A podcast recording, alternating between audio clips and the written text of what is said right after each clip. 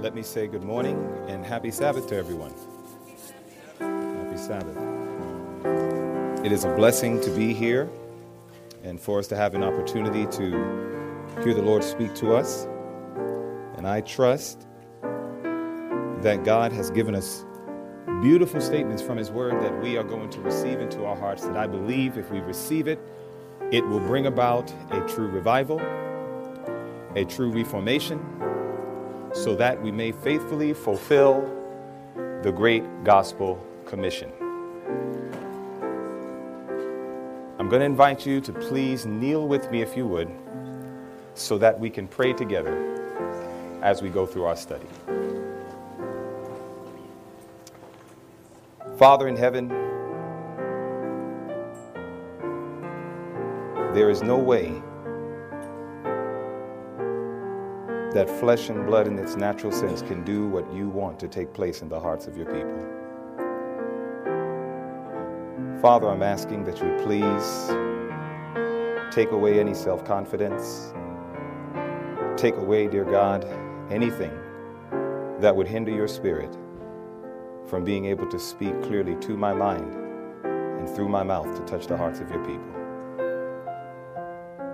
Father, we come asking you to please take our lives and let it be consecrated, Lord, to thee. May you open our eyes and help us to behold wondrous things from your word. This is our prayer, Father, we ask in Jesus' name. Amen.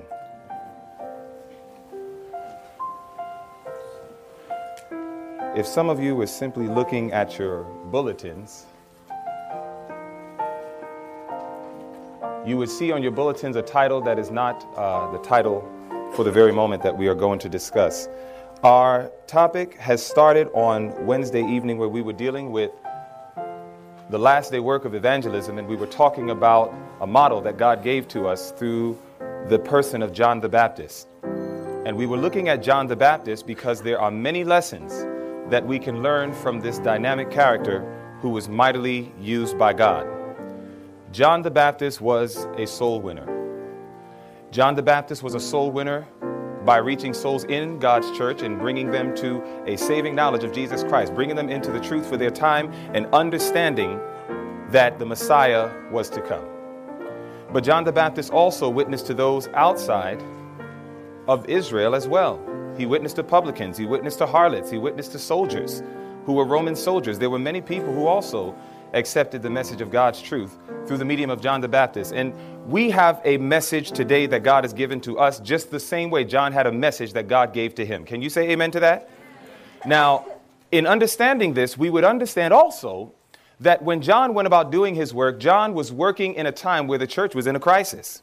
The church was in a horrific crisis because, unfortunately, Greek education and all these things got into the minds and hearts of the schools of the prophets of those days. It got into the church, so therefore it affected the minds of God's people, and they brought a lot of those teachings even into the religious services. So therefore the church was in a tremendous crisis, and the reason we know that is because Jesus was standing right in front of the people's face, and even though the Messiah, who they claimed they were looking for, was right in front of their face, they couldn't even recognize him. They couldn't even see that the one whom they were seeking to study about was right in their face. Brothers and sisters, when the presence of Jesus is in the midst of the church and the church cannot see it, that's a crisis. Amen. But in the midst of that crisis hour and that crisis time, John saw that there was a need for a work to be done within the church, as well as there was opportunities for him to reach people outside of the church as well and bring them to God's truth. Now, here we are today. We are in two thousand twelve, and we find that in like manner, the same way that Christ came to his own and his own received him not, unfortunately, we find that Jesus is trying to come to his own even today, and his own are still not receiving him. I remember I was in Romania, and when I was in Romania, I sat down with the, uh, with, uh, the conference president there. And he wanted to meet with me. He said he wanted to talk with me and talk with uh, my associate, another dear brother that I had the privilege of working with, Brother Narlin Edwards. And he and I sat in the meeting with the president and his staff. And we were talking about revival and reformation. And I, I said, sir, do you believe that God's church is in need of revival and reformation? And he said, I believe it, I accept it, I believe what God has said through his servant, and I believe what our dear uh, General Conference president has taken the stand. He says, I'm in full harmony with them. And I said, good. I said, so that means that you do understand that our churches are dead. And it got about as quiet as it got in here just now. And he looked at me and he said, uh, come again? And I remember, you know, his staff, and they were asking, well, what do you mean by that? I said, listen, by the physiological definition, in other words, if we were to look at it from a scientific or medical standpoint, the only type of people that need to be revived are people who have stopped breathing. Any, any doctors can say amen? So therefore, in like manner, I said, if we believe we need revival and we need reformation, then we must testify that our churches have gotten to a state that they stop breathing and they need resuscitation. Amen? Amen? So therefore, in like manner, God says, I have a plan of how I can bring about revival and reformation to my people. Now, brothers and sisters, you have to understand, this is a very deep topic. There's no way this thing can be covered in its fullness in just one hour. So therefore, the ministers have come here throughout this weekend to touch on various different points about what can bring about the revival and reformation. Now, the privilege that God gave me was to talk about the actual work of soul winning.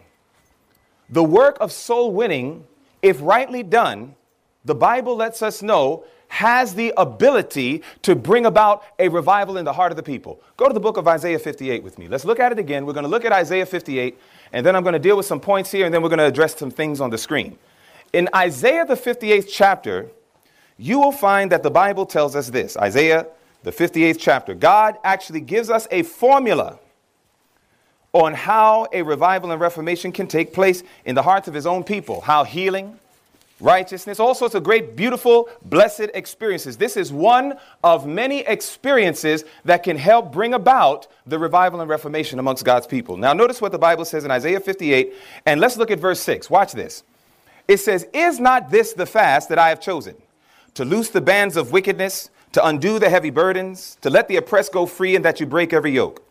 Is it not to deal thy bread to the hungry, and that thou bring the poor that are cast out to thy house? When thou seest the naked, that thou cover him, and that thou hide not thyself from thine own flesh. Now, if we were to do this work, the Bible says something would happen. It's, it's the very first word in verse eight. What's the first word there? It says then, meaning that when this happens, something is going to happen. It says then, what's going to happen? Shall thy light break forth as the morning? It says, and thine health shall spring forth how? Speedily. And thy righteousness shall go before thee, and the glory of the Lord shall be thy re-reward. God says that in the work of reaching those who are lost, whether it is in the church or out of the church, are there sinners in the church?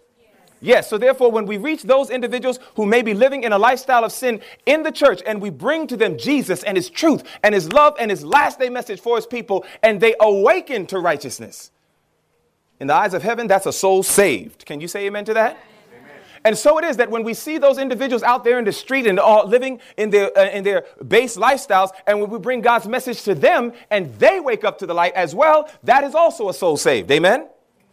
So therefore, John's work was a work where he won souls within as well as souls without. But some people would say today, Brother Lemon, the church is so bad.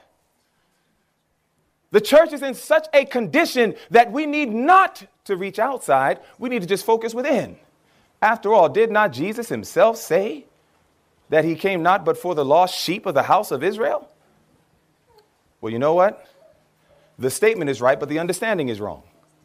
Let me give you an example of what I mean. In Desire of Ages, page four oh two, listen to what it says here. It says, when he said, I am not sent, but unto the lost sheep of the house of Israel, he stated the truth. Now watch this. There was a Syrophoenician woman, a woman who was not part of the house of Israel. And Jesus went to minister to that dear sister. She was not part of the house of Israel. But Jesus went and ministered unto her nevertheless, when the other Israelite brethren were looking upon her like, Jesus, why are you even wasting your time with her? But Jesus found something precious in that lovely lady. Now watch this. It says in Desire of Ages four oh two, when he said, I am not sent but unto the lost sheep of the house of Israel, he stated the truth. and in his work for the Canaanite woman, he was fulfilling his commission. Listen to what it says. This woman was one of the lost sheep that Israel should have rescued. It was their appointed work, the work which they had neglected, that Christ was doing. There is a place for reaching to, out to those without as well. Of course there is. In fact, you'll know that there are several things that causes individuals to not see a need to reach outside sometimes. And I'm serious, because there are certain mindsets. I believe that the two extremes that the devil has tricked many of God's people is, one, he tells some, only focus within. Just reach all the sleeping Adventists within. Don't do any outreach, because those people, they're going to, you know, they, they may have another opportunity. Brothers and sisters, you got to check and balance the quotes from Spirit of Prophecy. Every time a non-Adventist dies, probation closed. There is no repentance in the grave. And all people are precious in the eyes of God. How can we think that we are supposedly going to ignore the non-Adventist world because we see the crisis within? That's why if we look at John as a model, we won't have this problem. John understood win souls within, win souls without. We should be doing the same thing. Now, you'll notice that Jesus, he brings about a reality to us that I believe is startling.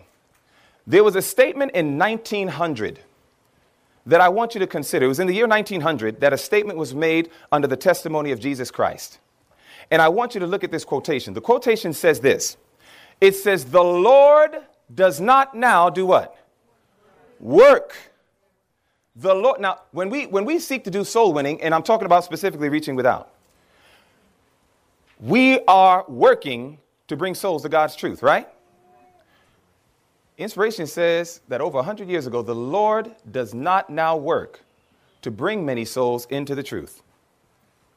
Someone may say, well, if the Lord doesn't work to do it, then why in the world should I be doing it? Right? That's, that's almost a natural conclusion. Well, what we first want to do is make sure we understand what the text is saying. You see, again, brothers and sisters, I believe there's two extremes. Some extremes are, well, let's only do work within. That's an extreme. That's not, that's not biblical. Then there's some who say, well, let's ignore the problems within and let's just go without and bring everybody into a messed up, dirty old church. Brothers and sisters, that's an extreme as well. God says there's a work to be done in both places. And I'm not here to put percentages to say seventy percent here, thirty percent there. God, through his Spirit, will help us understand the percentage factors. But what I'm saying is, is that there is a need to go in both directions. Now, it says the Lord does not now work to bring any souls into the truth. Is that right? No, that's not what the quote says. The, the quote says the Lord does not now work to bring many. So that means that we, at this present hour, we are not going to see Pentecost part two, where we're going to see thousands upon thousands baptized in a day and all these other wonderful things. God says, I got to finish up my cleanup work through the shaking before that day comes. But the quotation did not say the Lord does not now work to bring any. It says many. And thank God, because brothers and sisters, if the quote said the Lord does not now work to bring any, that means that I wouldn't be here. That means many of you wouldn't be here if the Lord wasn't working to bring any. There are some that Christ is reaching, and when Jesus brings people into the church, he brings them in the church that they may be part of the solution and not part of the problem, like the mixed multitude. So there are some that God is still bringing into the church. But let me be honest with you. While it is true, because, oh, let me, I, I, I dare not go move on without bringing out this point. I've had several friends share with me, uh, associates in ministry in different places, where they'll say, well, you know, the Lord does not now work to bring many souls, so we need to focus within, and, and so on and so forth. And I say, well, I don't think you're reading the writings of the prophet right. Can I tell you why? The reason why is because, what year did I say was this written? This is volume six of the Testimonies. It was written around nineteen hundred. But here's what I thought was interesting. In nineteen oh two, the same prophet, under the same inspiration, made this statement. She says, everywhere the light of truth is to shine forth. How many places? Everywhere. It says, everywhere the light of the truth is to shine forth, that hearts now in the sleep of ignorance may be awakened and converted in all countries and cities, and the gospel is to be proclaimed. That's Evangelism, page nineteen. Now, she said in nineteen hundred, the Lord does not now work to bring many souls into the truth. But then she says in nineteen oh two that we are to go everywhere to all the different cities and to go reach the people who don't know the truth. Are you following? How about this one? nineteen oh three. The places in which the truth has never been proclaimed are the best places in which to work. It says the truth is to take possession of the will of those who have never before heard it. That is from the book Evangelism, page twenty-one. So again, nineteen hundred, the Lord does not now work to bring many souls into the truth. But nineteen oh two, she says, go everywhere to every city and bring the truth to the people who know it not. nineteen oh three, she says, do the same thing. There's quotations from nineteen oh eight, nineteen eleven, and the list goes on. So even the very prophet that people quote to say we are only, hear me good, only supposed to do an in-reach work, brothers and sisters, I don't think they're doing a faithful line upon line, precept upon precept. God wants us to understand there's a work to be done within, there's a work to be done without. And this cannot be done by might or nor by power. It's only going to be done by God's Spirit. And that's why we're pleading for the falling afresh, so that we can have the power to be those witnesses, like we heard last night in Acts one and verse eight, to be those witnesses. But now I want to get back to this quote, because on Wednesday night we looked at John's message and John's method. Amen. But today we're going to look at something different. Today, brothers and sisters, what we're going to look at, we're going to look at John's life. You see, the Lord does not now work to bring many souls into the truth. Now, if that was true in nineteen hundred, I know it's got to be true in two thousand twelve, because things have not gotten better. We must embrace our realities. I told that uh, uh, those, those gentlemen in Romania, I told them, I said, listen, I said, gentlemen, if the church was doing great, it does not need a revival and reformation. Let's stop deceiving ourselves. Even alcoholics know they have to acknowledge they're an alcoholic before they get off of alcohol. Even a drug addict, acknowledge they have to acknowledge I'm a drug addict before they're going to get off of drugs. Brothers and sisters, you and I must realize that many of us, we are dead in trespasses and sins, and that's why we need a revival. The sooner we acknowledge our condition and our problem is the better off we shall be. Amen? Amen. Now, why is it that the Lord would literally say, I am not going to work to bring many souls into the truth? Why, why would God say something like that? I believe with all of my heart, nobody wants people saved more than Jesus. I don't care how much we cry and plead about our relatives and friends, Jesus will cry and plead more. No one wants people saved more than Jesus. Amen? Amen. So when Jesus says, I am not working to bring many people into this truth right now, that means we need to understand, Father, why? Jesus, why? What is it that would tie your hands and make you literally block people from coming into your truth, your church? You want to know why? How many of you would like to know why? Let's notice. It goes on to say, what's the reason why? It says because of who? The church members. You mean church members can literally frustrate God bringing people into the church? It says because of the church members who have never been converted. You mean to tell me it's possible to meet somebody who's a dry sinner, dip them in water, and they come up a wet sinner? Never been converted. They're church members. Brothers and sisters, I want you to listen to this, because this is a time for self-examination. Could I have just been made wet, but I've never experienced conversion?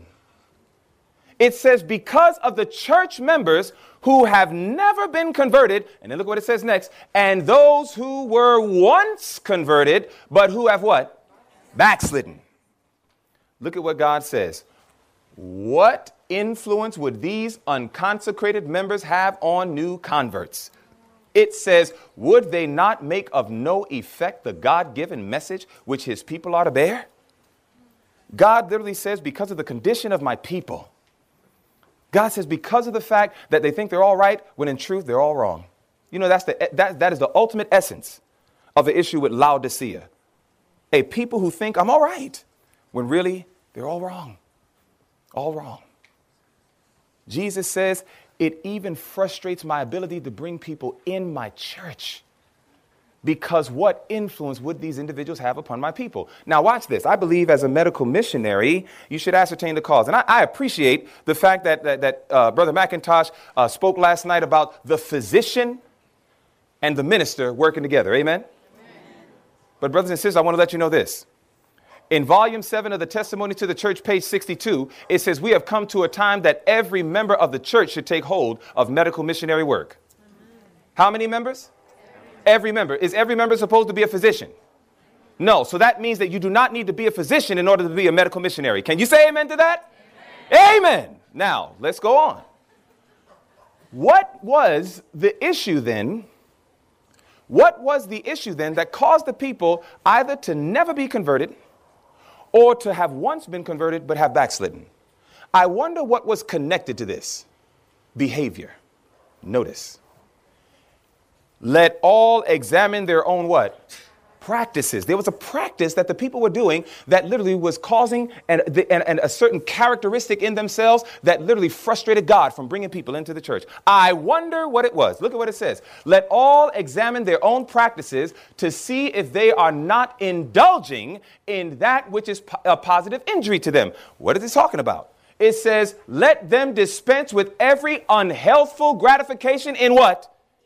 Eating and drinking.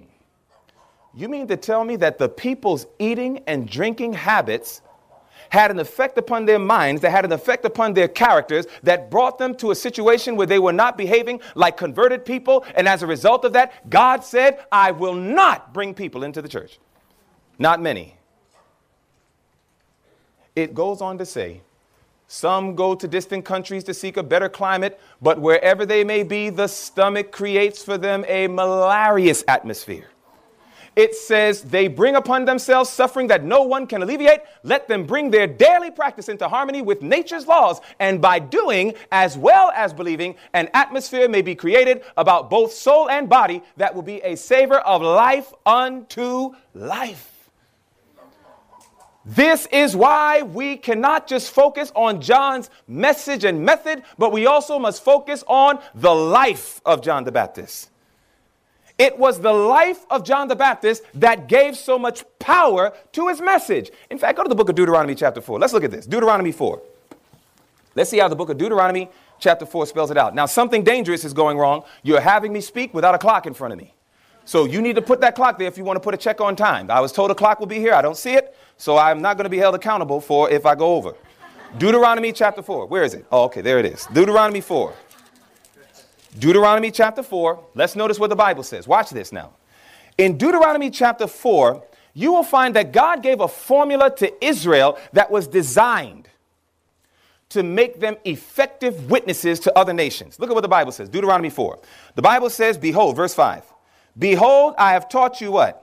Statutes and judgments, even as the Lord my God commanded me, that ye should do so in the land whither ye go to possess it. Now, God tells us what to do with these statutes and judgments. What does it say in the next verse? It says, keep therefore and what?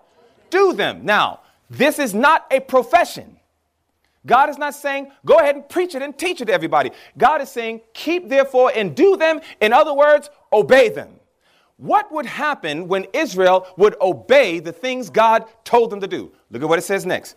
Keep therefore and do them, for this is your wisdom and your understanding in the sight of the nations, which shall hear all these statutes and say, surely this great nation is a wise and understanding people.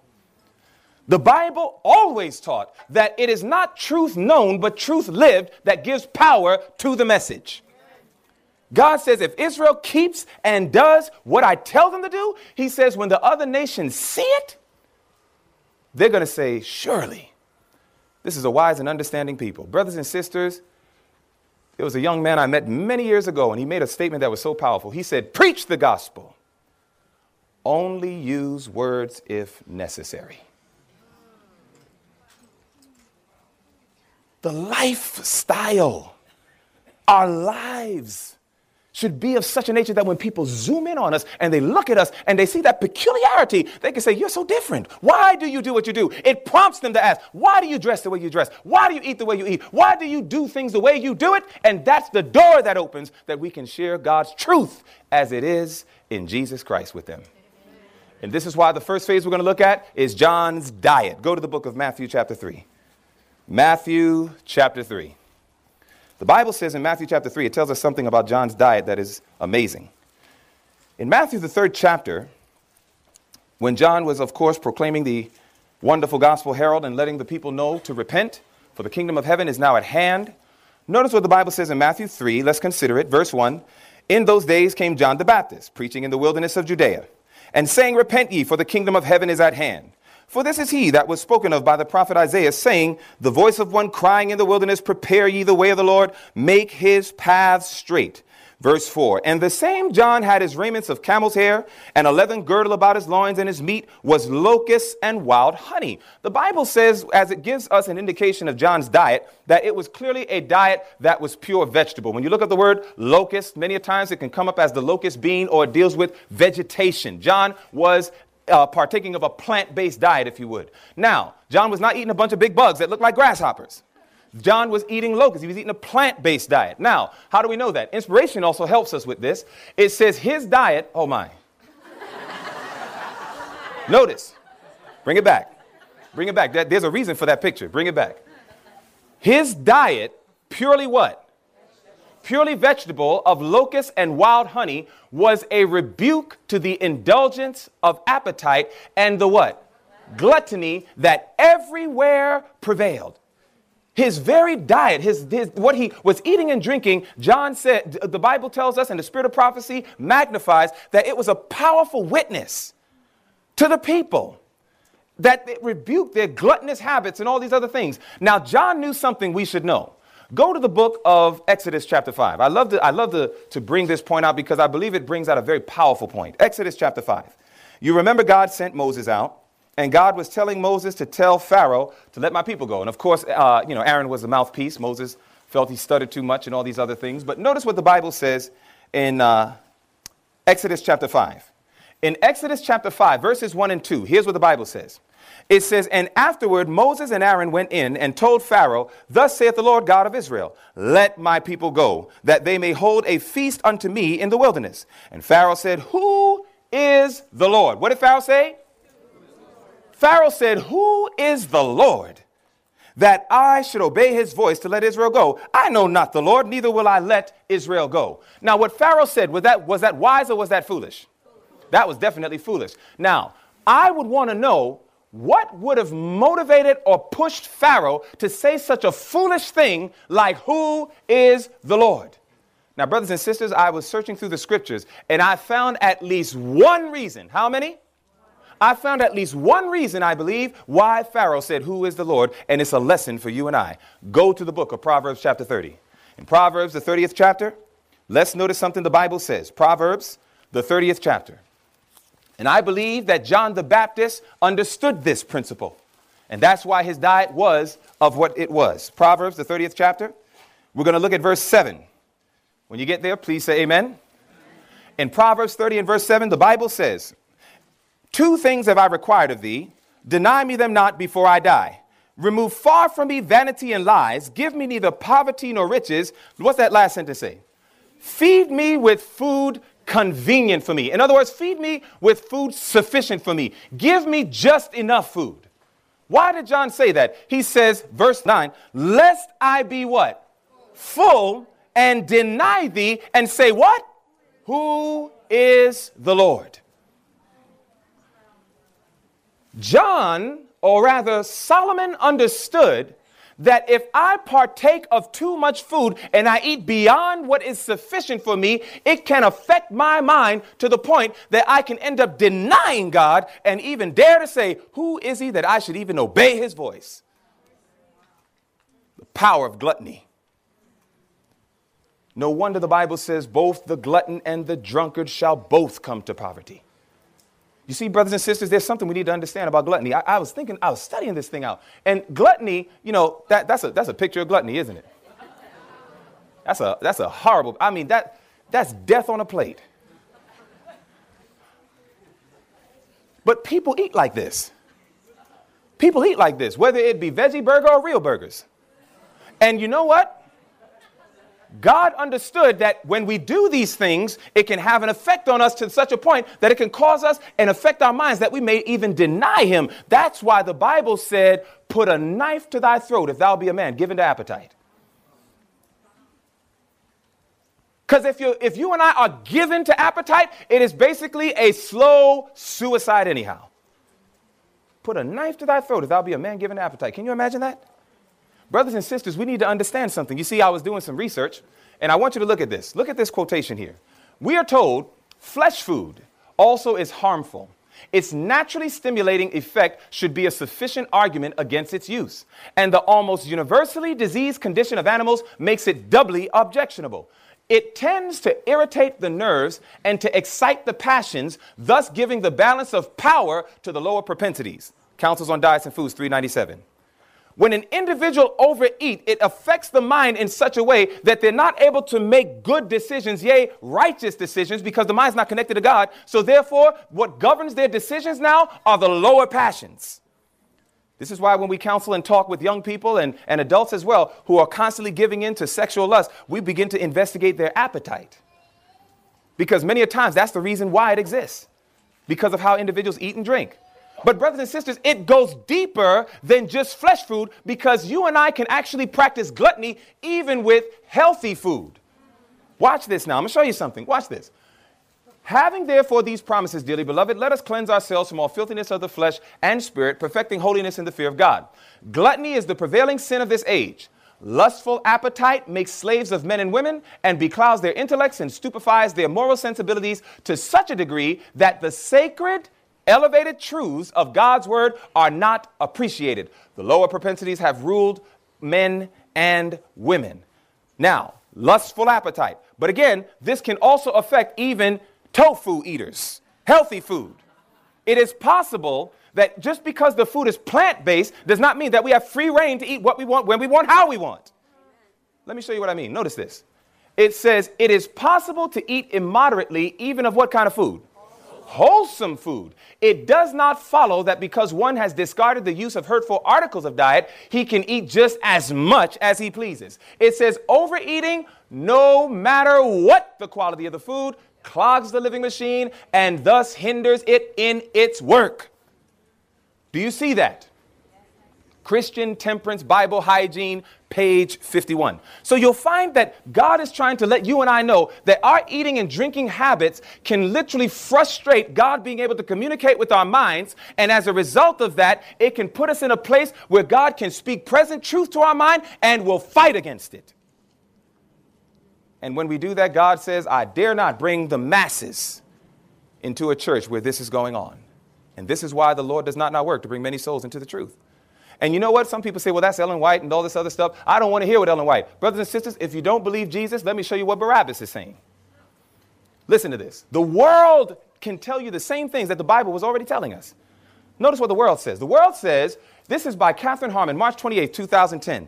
It says, a new study published online March twenty-eighth in Nature Neuroscience describes these rats' indulgent tribulations, adding to research literature on how excess food intake can trigger changes in the brain. So this is, this is something that even the world is finding out without any religion. It says alterations that seem to create a neurochemical dependency in the eater or user. Something happens in the brain when individuals overeat. It affects something called dopamine, which is used to help the frontal lobe make right decisions. Let me show you what I mean. Look at this. The functions of dopamine. It says cognition and frontal cortex. In the frontal lobes, dopamine controls the flow of information from other areas of the brain. Meaning that if I overeat, it's going to cause a chemical change in my brain that's going to alter the effect of the dopamine, which enables my mind to make right decisions. So notice what it says. Dopamine disorders in this region of the brain can cause a decline in neurocognitive functions. Like what? Especially memory. This is why some people can't memorize scripture. Brother Lemon, how do you memorize scripture? Well, first and foremost, you got to get a control on your diet. But it also says attention. This is why people fall asleep. This is why people find themselves that as soon as somebody starts talking, especially about something their hearts are not interested in, all of a sudden they're looking at you and then their mind just kind of wanders in space. Attention. But then even worse than both of them, it says memory, attention, and what else? Problem solving. And brothers and sisters, do you know that problem solving, I don't care if you're black, white, red, yellow, or green. It does not matter if you're male or female. It does not matter if we're big or skinny. It, one thing we all have in common is problems. And Ministry of Healing, page three sixty-three, says the gospel is a wonderful simplifier of life's problems. So when we have problems, we can find the simplified solution in the gospel. But if our minds are messed up, we can't solve problems, brothers and sisters. This was something we were supposed to learn. And this is John understood. John knew that I am called by God to be a problem solver. God, John saw problems in Israel. John saw problems in the world. And John knew I must get a control over appetite and not let appetite control me so that I may be used mightily by God to do the work he has assigned me to do. And God can accept no less because, remember, I showed you Wednesday night, John's work is our work. But it wasn't just John's diet. It was also something else. Let me go past these because time. Yes. It was John's dress. Go back to Matthew chapter three. Matthew chapter three. John's dress. The Bible says in Matthew chapter three, remember what the Bible says now. It told us not only about his simplified diet, but it also tells us about his amazing dress habits. Let's notice what the Bible says. The Bible says in Matthew chapter three, verse four again, it says, "And the same John had his raiment of what? Camel's hair and a leathern girdle about his loins." John had very simple, humble clothing. John did not wear cheap clothing per se, but he had very simple, humble clothing. And his dress was also a witness to the people as much as his diet. You see, remember when God told Israel to do something. God told Israel, he said, look, I want you to do this.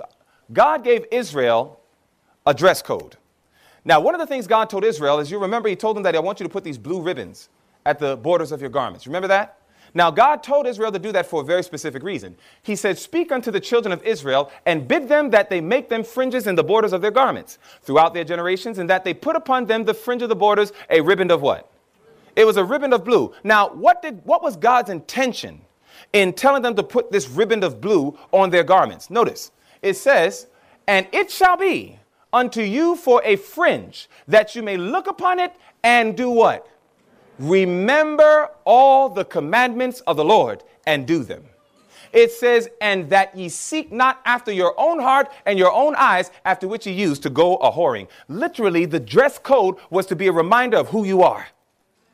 God says that when you look upon your clothing, when you pick out your clothing, you do not just go shopping and say, oh, this is going to make me look cute. Or you buy your clothing and say, well, this is going to make me look like Beyonce or some other major hip hop, R and B, pop, heavy metal, or whatever artist. No, brothers and sisters, when we get our clothes, we were supposed to get it to the point that when we wear it, it would be a reminder to ourselves and a reflection of God to others. That's what God said about dress. He closes by saying that you may remember and do all my commandments and be holy unto your God. Numbers fifteen, verses thirty-eight to forty. Brothers and sisters, dress reform has become so trivial, unfortunately. For some reason, people think, oh, what does dress have to do with anything? So we just go ahead and interpret it in our own minds. In our own minds, God already told us. He says your mind is deceitful and desperately wicked. Why would you trust something desperately wicked to pick out your clothes? Are you following? The Bible says the heart, but the heart represents the mind. Why would you and I trust something desperately wicked to say that's good clothing and that's bad? That's why we have the dress issues we have today. Am I saying it of my own opinion? Heaven forbid. Ministers don't speak what they, what they want to say. They speak only inspiration. Notice, our words, our actions, and our dress are daily living preachers. Brothers and sisters, I guarantee you, before you buy any item of clothing going forward, when you look at that article of clothing in the store, ask yourself this very important question. I'm serious. If you, if you were to ask yourself just this question, you would see something powerful take place in your mind if you are even minutely willing to hear the voice of God. When you pick out your clothing, before you pick it out, say, what sermon will this outfit preach? Every sermon has an outfit preached. When I see young, especially young black men, and I see them with their pants hanging off their backside, big old hoodies, and they're walking around, they got that thump in their walk and everything. When I see that, I'm saying to myself, uh-huh, that's a sermon. Is it not? Proverbs chapter seven and verse ten talks about a woman who was wearing the attire of a harlot. Clothing gives messages, brothers and sisters. If you and I were to look at the clothes we buy and say, what sermon will this outfit preach? Because every article of clothing preaches something. Let's finish the quote. It says, our words, our actions, and our dress are daily living preachers gathering with Christ or doing what? Scattering abroad. So that's another thing we just learned. Whatever you and I are wearing, even right now, it either gathers people to Jesus or it pushes people further away from Jesus. Sisters, when a brother walks up to you and he's more interested in your anatomy than the words coming out of your mouth, that's a scattering outfit you're wearing. Are you following? Brothers, when you when you want to go ahead and put something on that fits a little tight, so now I can go ahead and show your muscles to whoever's looking at you or whatever, brothers, that is a scattering outfit. That's scattering garments. If we were to study the sanctuary, you would understand that when, the, when Jesus looked at the body, remember Jesus called the body a temple? Amen. Jesus called the body a temple. So when I think about the sanctuary and I think about the body, I can see some parallels then. I can learn some lessons from the sanctuary. Amen. Amen. Well, here it is that when you remember, if, if, if an individual were to try to go into the most holy place, what would happen to them? Would they die? Yes. Now, watch this. If you really think about it, if you really think about it, was the common man allowed to go into the most holy? Was the common priest allowed? So it was only the high priest. Amen. So therefore, the common man, when God equated our bodies to a temple, you remember God says, I will write my law in your heart. Huh? So therefore, when God says, I'll write my law in your heart, then that means if God will write his law in my heart, then the law was in the most holy place. So therefore, I can see lessons from the most holy place, even teaching me lessons about my body. Now watch this. Was the common man allowed to see in the most holy place? So therefore, the common man should not know what your body looks like.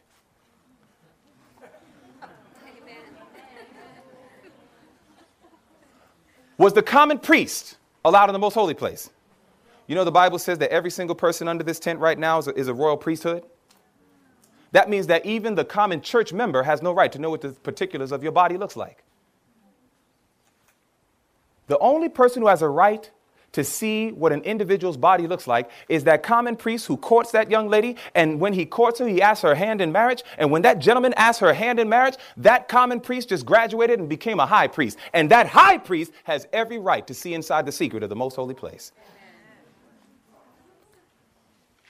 Brothers and sisters, you have to understand, we are told obedience to fashion is pervading our Seventh-day Adventist churches and is doing more than any other power to separate our people from God.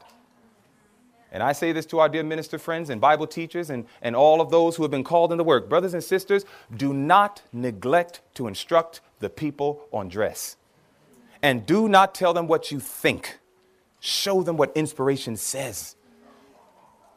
Because literally our dress is either scattering or gathering. I want to gather. How about you? Amen? Well, there was one more thing that I'm going to highlight. John's home. Did you know John's home also was part of what enabled him to preach that gospel so well? You see, Moses, I mean, rather Noah, one of the reasons why Noah was such a great preacher is because Ellen White says in Story of Redemption and Patriarchs and Prophets, she says that every time Noah's hammer hit the ark, it was a sermon. Those people looked at Noah and they said, that brother believes his message. The problem is that when they see the Seventh-day Adventists say, time is almost finished. Our Sunday law is soon to come upon us and the crisis is going to break. And we begin to preach, preach, preach. But brothers and sisters, when people see our lives and they see that we're gluttons just like the world, they see that we're dressing just like the world, you know what it does? It literally kills the message. It makes the people say, you don't even believe your message, so why should I? That's literally what people are thinking.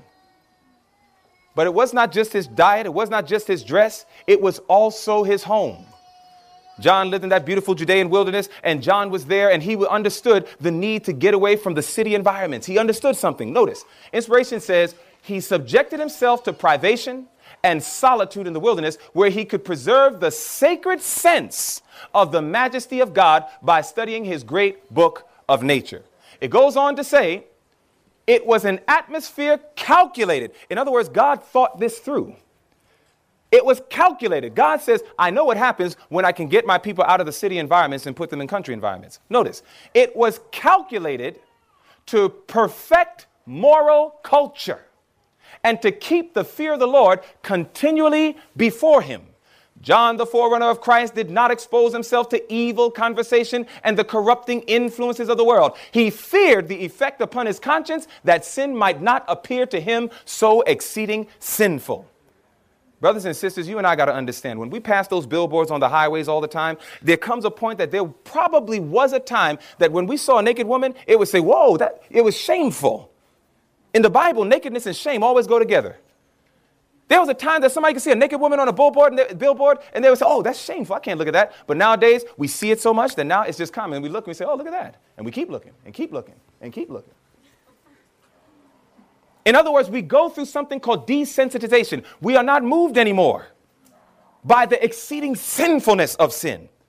Because we see it so much, we're living around it, we're surrounded by it, we're always hearing it. Therefore, you don't think that's having an effect on your mind? Brothers and sisters, when my family and I got out of the city into the country, what I saw it do to my children, you could never pay me any amount of money to move back into the city.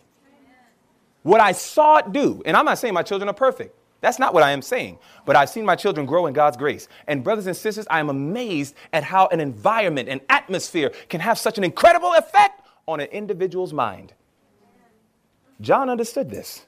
God says he wants us to understand it. And so you'll find that it says he chose rather to have his home in the wilderness where his senses would not be perverted by his surroundings. Should we not learn something from this example of one whom Christ honored and of whom he said, among them that are born of women, there hath not risen a greater than John the Baptist.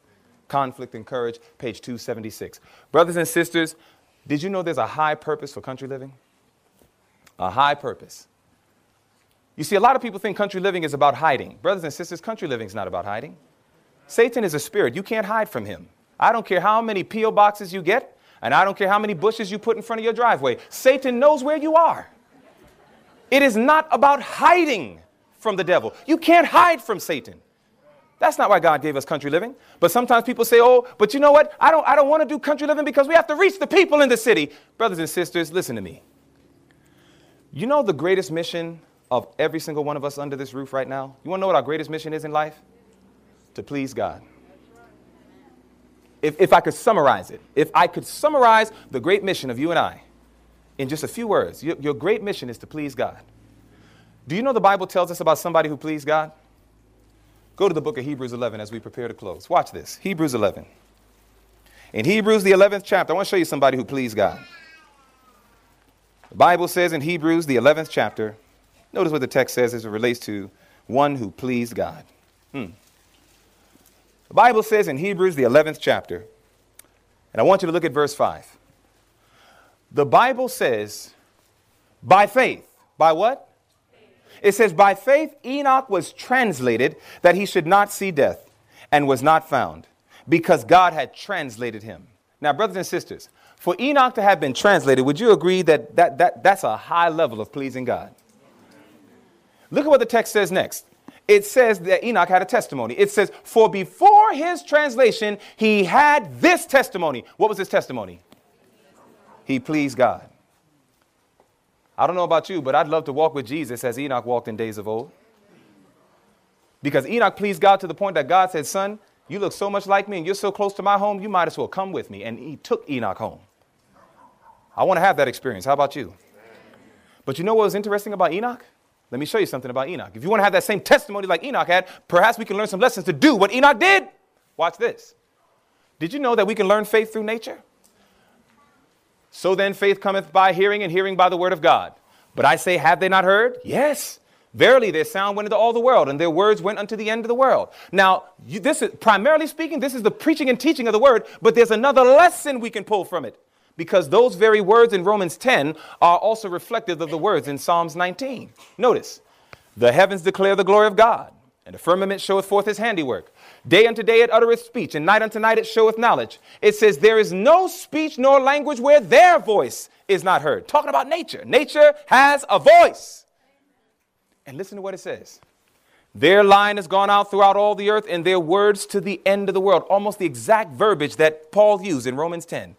Nature has a way of increasing our faith and helping us understand God. That's the high purpose, brothers and sisters, of country living. Notice, God has surrounded us with nature's beautiful scenery to attract and interest the mind. It is his design that we should associate the glories of nature with his character.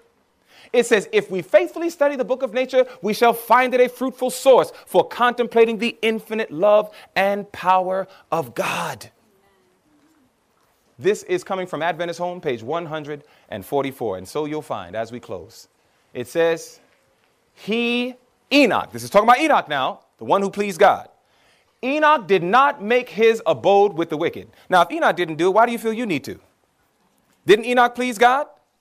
So if we want to please God, I believe we can follow that example. Look, it says Enoch did not make his abode with the wicked. He didn't live in the midst of the wicked. It says he did not locate in Sodom thinking to save Sodom. Are you following, saints?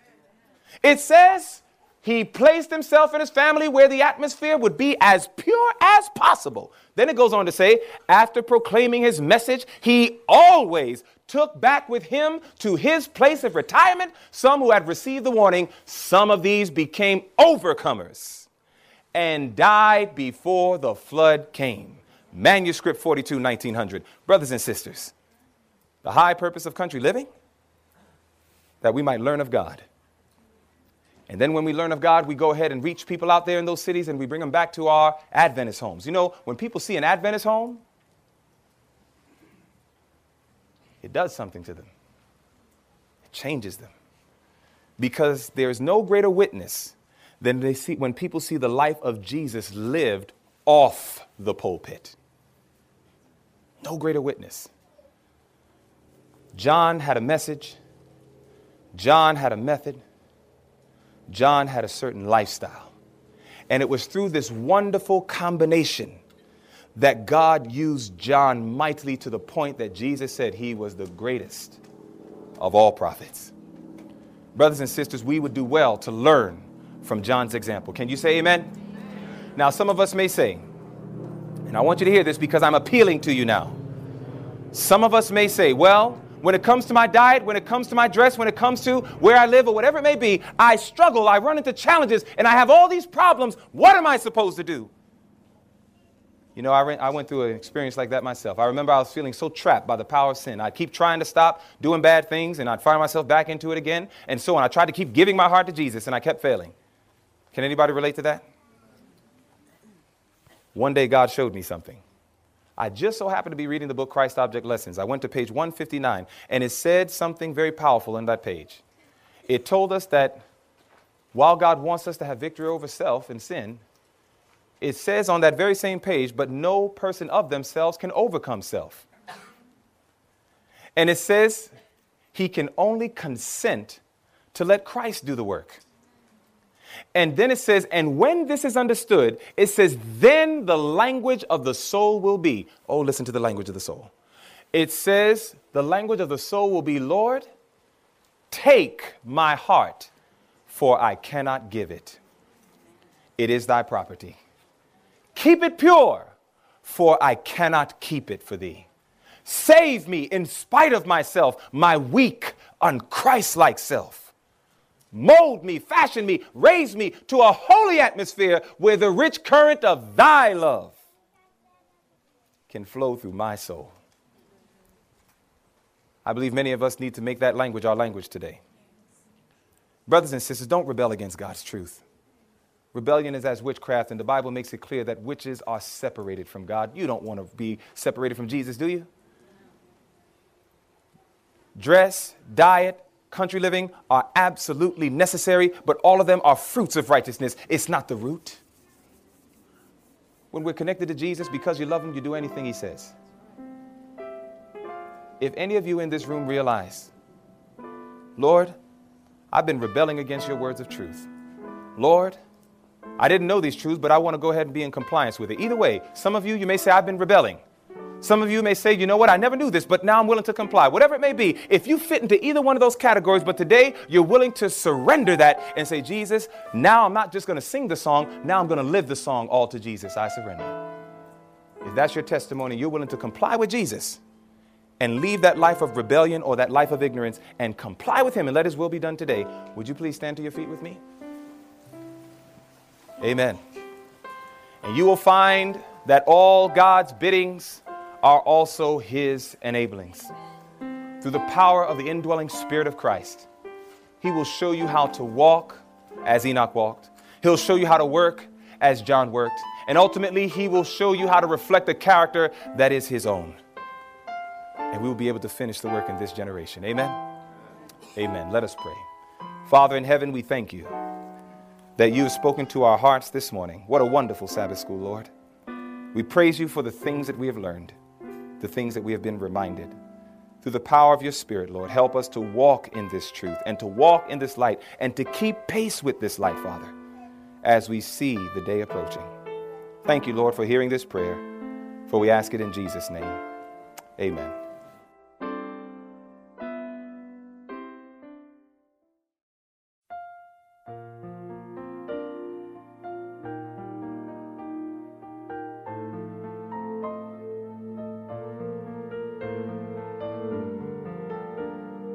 This media was brought to you by Audioverse, a website dedicated to spreading God's Word through free sermon audio and much more.